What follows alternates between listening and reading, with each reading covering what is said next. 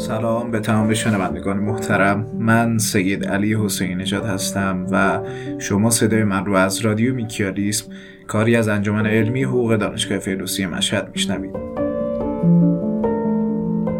اگه یادتون باشه و از همراهان ما باشید در قسمت قبلی رادیو میکیالیسم دو دسته از شرایط دادخواست سعی بیان شد و شرایط دسته سوم قراره در این قسمت گفته بشه.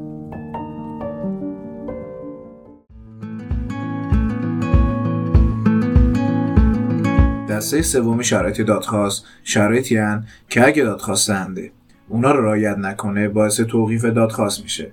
یعنی اگه دادخواست تقدیمی هر کدوم از این شرایط رو نداشته باشه دفتر دادگاه به دادخواستنده اختار رفع نقص میده و ده روز هم به خواهان فرصت رفع نقص که اگه توی این مدت خواهان نقص ها رو برطرف کرد که فبه ها اما اگه نواقص رو برطرف نکرد دادخواست رد میشه. این شرایط عبارتند از نام و مشخصات خوانده یا همون طرف مقابل دعوا. تعیین خواسته یعنی اون حقی که از دادگاه می‌خواید و تعیین بها یا قیمت خواسته که اگه خواسته مطالبه وجه باشه که بهای اون در واقع همون خواسته است. اما اگه خواسته مال معینی غیر از املاک غیر منقول باشه مبلغ خواسته با اختیار خود خواهان تعیین میشه. یعنی خواهان می‌تونه هر مبلغی که دلش بخواد به عنوان بهای خواسته بنویسه.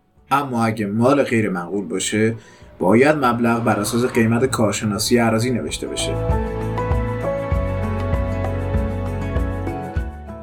شرط بعدی که در این دسته از شرایط جای می‌گیره سبب دعوا و جهاتیه که به موجب اون خواهان خودش رو مستقیم مطالبه اون حق می‌دونه.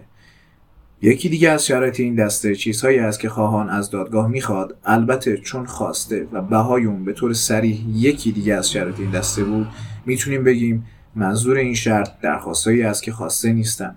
مثل هزینه دادرسی حق الوکاله وکیل و از سایر مواردی که جزو خواسته به حساب نمیاد شرط آخر از شرایط دسته سوم ادله و سایر وسایل اثبات دعواست. یعنی همه اون چیزهایی که خواهان برای اثبات ادعای خودش نیاز داره مثل اسناد و نوشتجات و اطلاعات مطلعین و غیره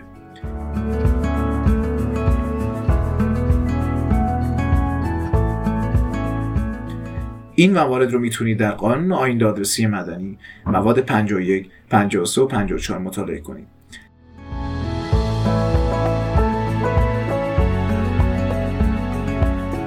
ممنون که تا اینجا با ما همراه بودید تا قسمت بعدی پادکست. شما رو به خدا میسپارم. خدا نگهدار.